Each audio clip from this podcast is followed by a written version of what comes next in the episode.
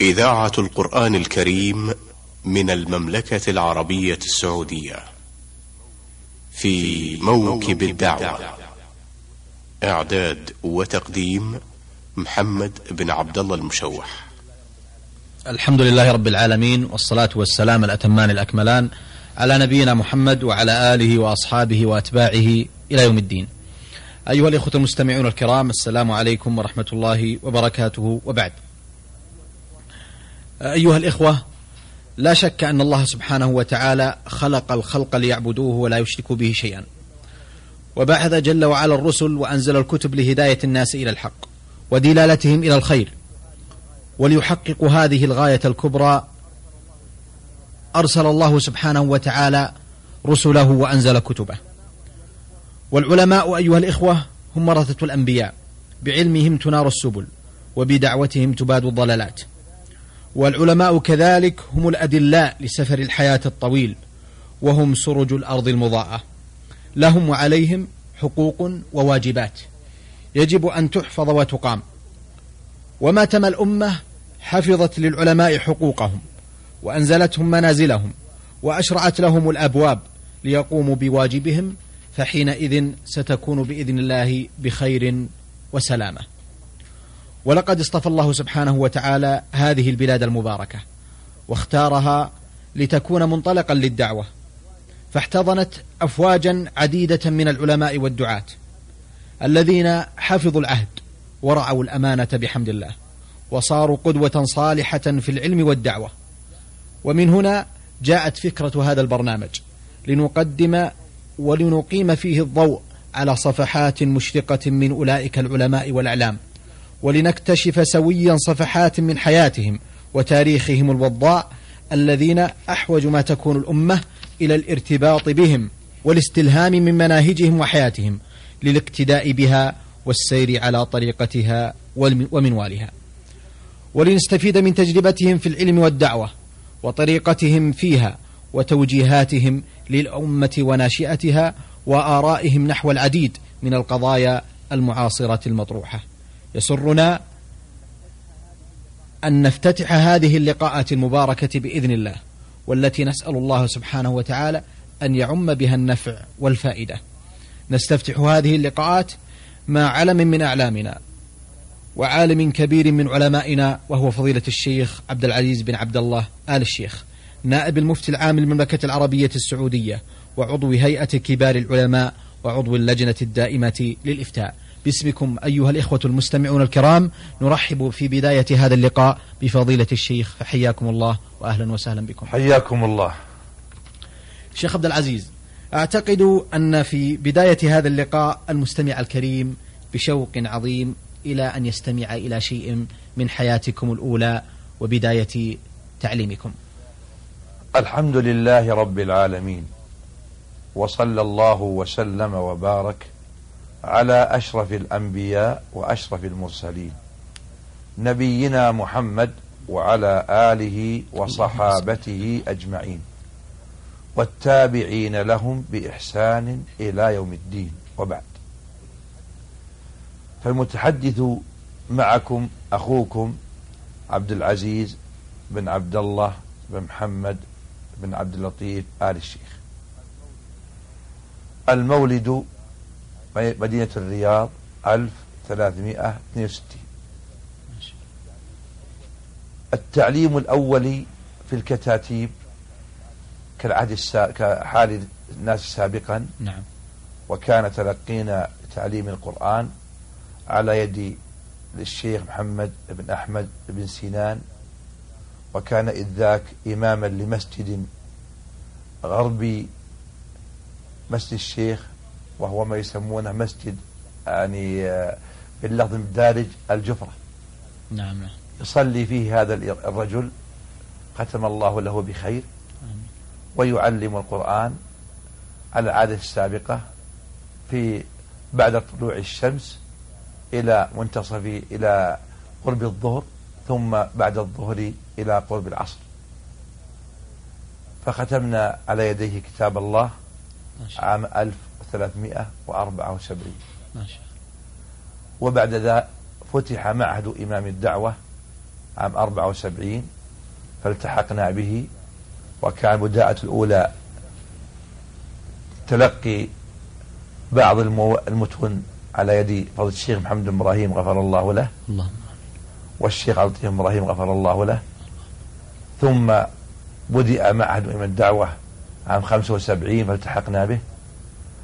على دراسة نظامية لكنها لها صلة بال بال بالماضي ولا زال مع الدعوة ولا زلنا فيه إلى أن انهينا فيه الدراسة الثانوية ثم كنت الشريعة بالرياض وكان التخرج عام 1383 84 ما شاء الله. وكنا أثناء ذلك نتلقى بعض الدروس على يد سماحة الشيخ عبد العزيز بن عبد الله بن باز. أيام كان إماما للجامع الكبير فكان يلقي درس الفرائض بعد المغرب ونحضر عنده وأكملنا الفرائض على يديه واستفدنا منه خيرا كثيرا وفقه الله ومتعه متاعا حسنا. اللهم آه، فضيلة الشيخ إذا آه، نستفيد من حديثكم الطيب إلى أن أبرز مشايخكم الشيخ محمد بن إبراهيم الشيخ عبد اللطيف نعم و... الشيخ عبد العزيز. نعم وهناك من تلقينا عليهم في الكلية في الكلية والمعهد والكلية. نعم. وهم عدد كثير.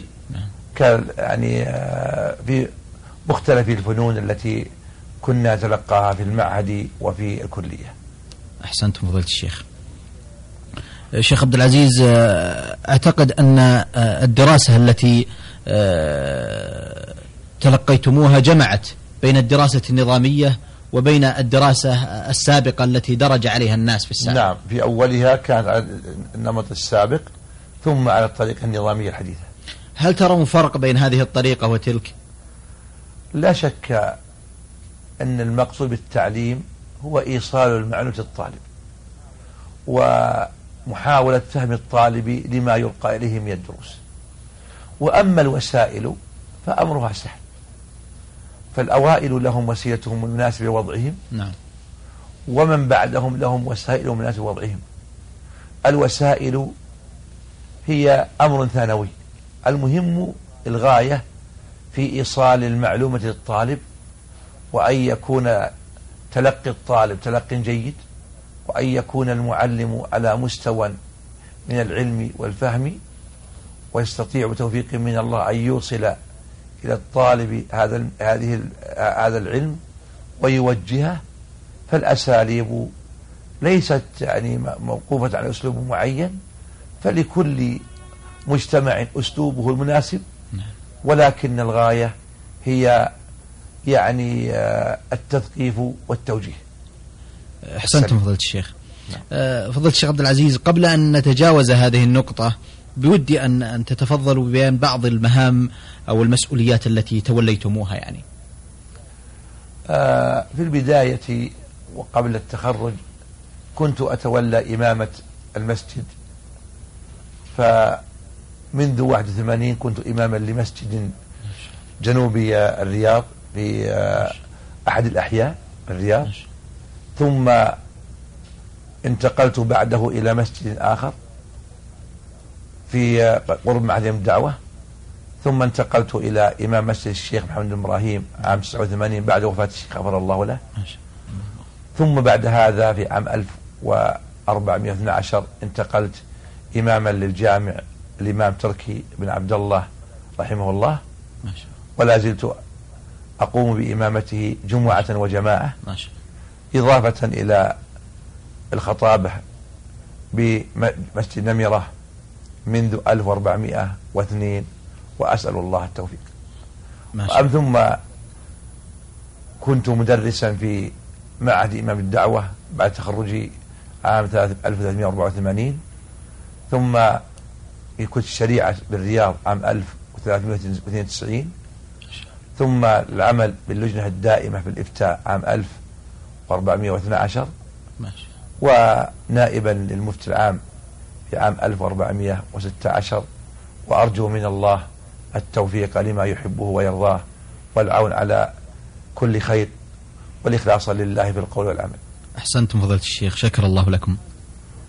أه سؤال يرد فضيلة الشيخ أه أه يستنطق من حديثكم الذي تفضلتم فيه وهو أن الشيخ عبد العزيز بن عبد الله عرف خطيبا متميزا في منهجه وأسلوبه. والخطابة ارتبطت معكم فضيلة الشيخ في جامع الإمام تركي بن عبد الله وفي مسجد نمرة. ولكم أسلوبكم في ذلك الذي يعتمد على طرق قضايا الساعة ومشكلات الناس بأسلوب شرعي رزين. لكن هناك من يحاول لمز هذا المنهج الأصيل مطالبا بأساليب خطابية مغايرة. ما توجيهكم في هذا وما رأيكم؟ آه لا شك أن الخطابة وسيلة من وسائل الدعوة إلى الله.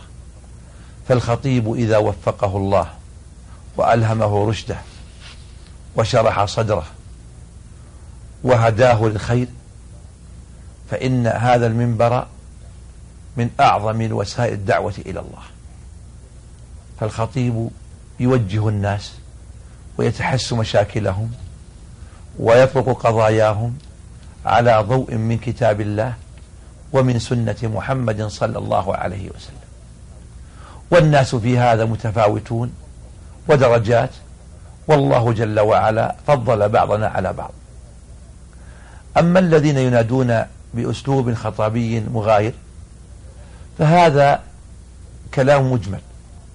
فإن يكن يقصد بالأسلوب المغاير مغايرة الموضوعات وأن الخطيب لا ينبغي له أن يتعرض لبيان التوحيد والدعوة إليه والتحذير من الشرك وسائله والدعوة إلى المحافظة على أركان الإسلام وواجباته وأخلاقه وفضائله. إن كان يقصد بهذا فلا شك أن هذا غلط واضح وجهل لأن هذه أمور لا بد منها.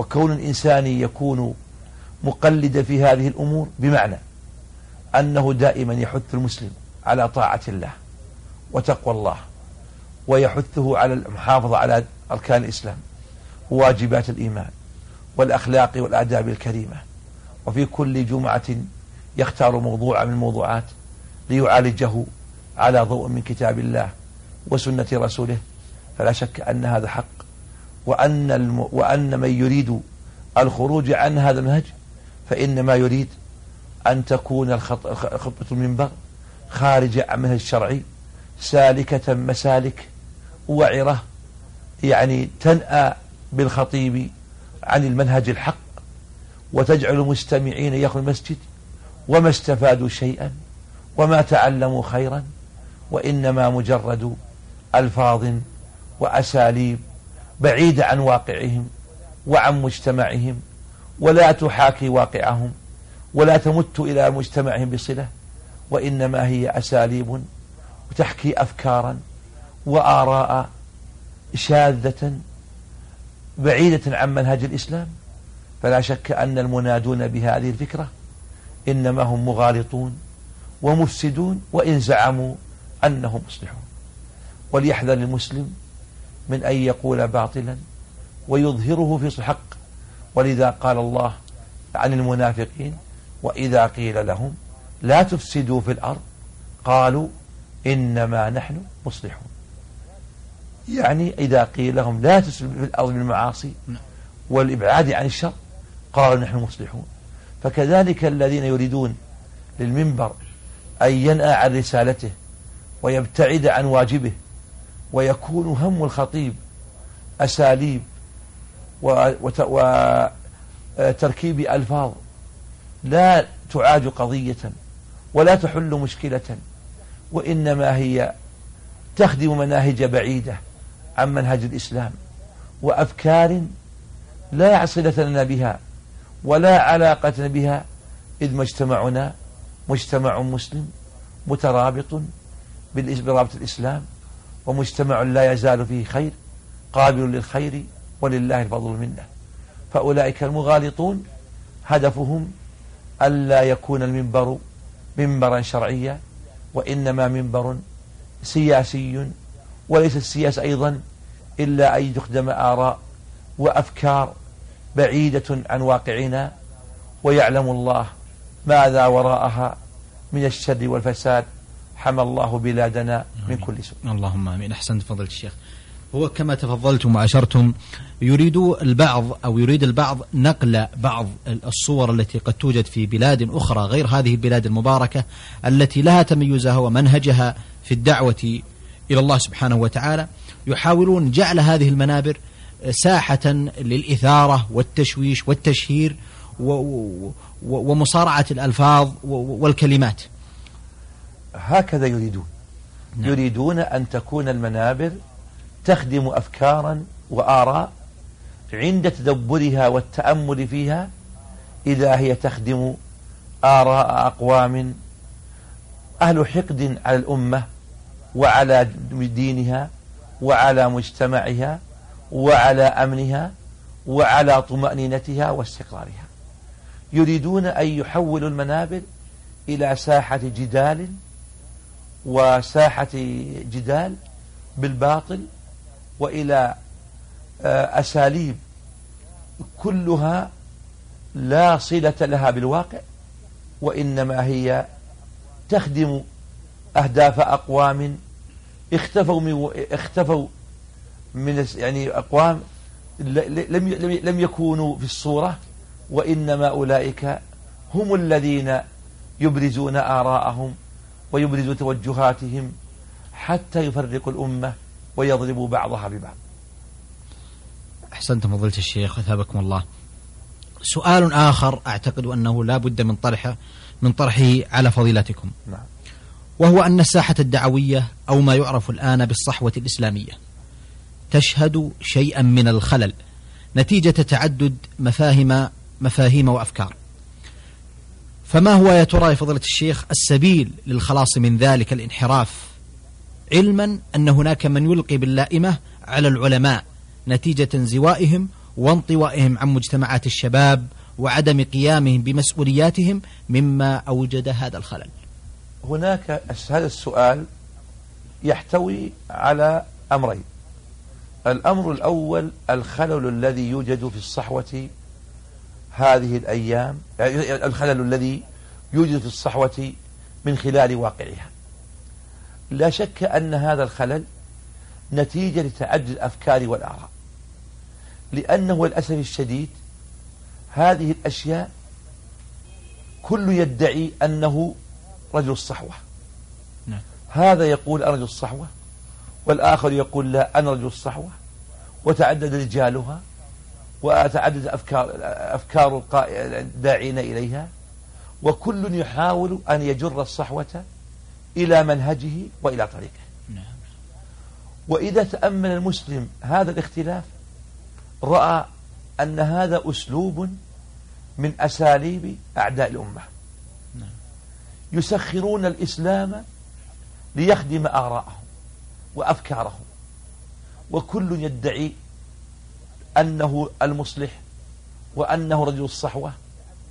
ولما تعدد تعدد الدعاة لها واختلف أفكارهم وكان غاية وكان كثير منهم لا غاية له ولا منهج له لأن أمره غير واضح. فهو يتكلم بلسان يتكلم بلسانه وفي قلبه ما الله به عليه فالقول شيء والعمل شيء. القول شيء والواقع شيء. فلما تعدد رجال الصحوة واختلف مناهجهم ونواياهم صارت الصحوة بهذه المنزلة. ولو كان الهدف هدفا خالصا لما كان هذا الاختلاف. الله يقول لنا وأن هذا صراطي مستقيما فاتبعوه. ولا تتبعوا السبل فتفرق بكم عن سبيله. فالسبيل المستقيم هو طريق رسول الله صلى الله عليه وسلم ومن سلك مسلكه. وإذا صار الدعاة لا يجعل دعوتهم تنطلق من المنهج القرآني وإنما تنطلق من مناهج رجال وأفكار رجال ليسوا على المستوى المطلوب فعند ذلك تكون الصحوة بهذا الشكل. فنصيحة لرجال الصحوة أن يتقوا الله ويوحدوا أسلوبهم ويجعلوه على نهج كتاب الله وسنة محمد صلى الله عليه وسلم ليكونوا دعاة خير وتكون الصحوة على حقيقتها. وأما صحوة يستغلها من يستغلها ويجرها لمذهبه وفكره من يجرها فلا بد أن يحصل هذا هذا الاختلاف ولا بد أن يقع الخلل في هذا الجانب بأسباب سوء النوايا وبأسباب اختلاف الوجهات الناتج عن البعد عن الكتاب والسنة. وعلماء الأمة الأمر الثاني نعم. علماء الأمة نعم. لا شك أن على العلماء واجبا واجبا نحو شبابهم وهذا الواجب يتمثل في الالتقاء بالشباب نعم. واحتوائهم نعم. وإيصال الخير لهم وتبصيرهم في الواقع وتحذيرهم من الدعاة المغرضين المفسدين المتظاهرين بالخير والله يعلم منهم خلاف ذلك خلاف ذلك فشبابنا المسلم إذا لم نخترق صفوفهم ونغشى أنديتهم ونحاول توجيههم بأسلوب يمكن أن يقبلوه منا فلا نواجههم بغلظة ولا نواجه بنفرة منهم وإنما نكون معهم كما يكون الأب مع أبنائه فهم أبناؤنا أولادنا نعم. لأننا جميعا أمة واحدة. إنما المؤمن إخوة. فأبناء المسلم أبناء لنا. أبناء مجتمعنا أبناء لنا. الكبير منا يراهم أبناء ويرى ويرى ويراهم أبناء ويرى واجبا عليه نصحهم وتوجيههم فنواديهم ومجتمعاتهم. لا بد أن يغشاها العلماء المتبصرون ويسمعوا منهم ويصغوا إلى ما يقولون. فلعل شبهة انقدحت في نفوسهم نحاول إزالتها. ولعل منهجا غير صحيح اقتنعوا به نحاول أن نبعدهم عنه. ولعل داع مفسد مغرض ألقى في روعهم أمور وشبه نحاول أن نزيلها ونطهر أذهانهم من تلك الشرور. فالعلماء إن لم ينزلوا الميدان ويختلطوا بالشباب ويكونوا معهم ويصبروا على بعض تجاوزاتهم في سبيل ما يقصدونه. من إصلاحهم في المستقبل وإصلاح قلوبهم فإن ارتكاب أخف المفسدتين لجلب فإن ارتكاب أخف المفسدتين لدرء أكبرهما وجلب ودرء المفاسد مقدم على جلب المصالح والعاقل يعالج القضايا بحكمة وبصيرة. فالعلماء إذا خالطوا الشباب وامتزجوا بهم وفشرحوا لهم صدورهم وفتحوا لهم بيوتهم وطلبوا من الحضور حتى لا يقتنصهم دعاة الفساد والشر ومن يحاولون توجيه شبابنا إلى غير مهد القويم وإن كان شبابا لحن لا يزال بخير. فهو ابن المسلم تربى بين أبوين مسلمين وفي بيئة إسلامية وتحت ظل حكومة رشيدة موفقة بتوفيق الله إلا أنه لا بد من عناية وأخذ بيد الشباب. ونسأل الله للقائمين على شبابنا التوفيق والسداد والعون على كل خير. وأن يجعلهم وأن يجعل رعايتهم الشباب رعاية إسلامية موفقة سائرة على المنهج القويم. هذا ما نرجوه ونؤمله ونسأل الله التوفيق. اللهم آمين. آه، فضيلة الشيخ عبد العزيز آه، أعتقد أن أثناء الحديث عن الصحوة الإسلامية والكثير من المستمعين الآن قد يكونون خارج هذه البلاد يحتاجون إلى توجيه خاص حول ما يوجد في بعض البلاد الإسلامية من الخلل في التصور والتوجه نحو إصلاح الأوضاع المخالفة لشريعة الله سبحانه وتعالى. ويتصور أن إصلاح مثل هذه الأوضاع يجب أن يكون بالقوة أو بالعنف مما أوجد ردة فعل معاكسة عن المسلمين وعن الإسلام. ما توجيهكم لمثل هؤلاء؟ أوجه نصيحتي لإخوان المسلمين في العالم الإسلامي وللجمعيات الإسلامية خارج العالم الإسلامي أن يتقوا الله في أنفسهم وأن يحافظوا على كيانهم وأن يعلموا أن كل دعوة أو كل دعوة لإيجاد خصام بين المسلمين للخير وبين أعدائهم إنما يقصد منها تدمير الأمة الإسلامية. كل ما يحدث من نزاع بين المسلمين بين المسلمين وبين خصومهم إنما يقصد منها قبل كل شيء ضرب الأمة الإسلامية. فليحذر المسلمون من أن يؤخذوا على غرة ليحذروا أن يضرب قلوب بعضهم ببعض ليحذروا من ذلك وليتقوا الله في أنفسهم وليعلموا أن محمدا صلى الله عليه وسلم بعثه الله بمكة وأقام ثلاث سنين يدعو الناس سرا لمن يثق به فلما أمره الله بالصدع بدعوته دعا الناس لكن الله لم يأمره بقتال وإنما أمره بالصبر والاحتساب والتحمل وقص عليه أنباء الأنبياء السابقين مع أممهم وكلا نقص عليك من أنباء الرسل ما نثبت به فؤادك وجاءك في هذه الحق وموعظة وذكرى للمؤمنين. كان بمكة وهو يرى ما يعاني أتباعه الصحابة من الأذى من قريش ويقول وما يناله أيضا في نفسه ويقول اللهم اغفر لقومي فإنهم لا يعلمون. ويستأذنه ملك الجبال أن يطبق الأخشبين عليهم فيقول أتأنى بهم؟ لعل الله أن يخرج من أصلابهم من يعبده لا يشرك بشيئا لو أمر بالجهاد بمكة لقضي على الدعوة في مهدها. نعم. إذا فرجال الصحوة الإسلامية يجب أن يتقوا الله وأن يكون لهم أسوة بنبيهم صلى الله عليه وسلم. لا شك أن المسلم يكره الشر ويبغض الشر ولكن بغضه للشر وكراهيته للشر لا يلزم يعني لا يعني يقتضي أن يغامر فيحمي نفسه ما لا يطيق. ولذا النبي صلى الله عليه وسلم نهى أن يذل المسلم نفسه. قالوا كيف؟ قال يتحمل من الأمور ما لا, ما لا يطيق.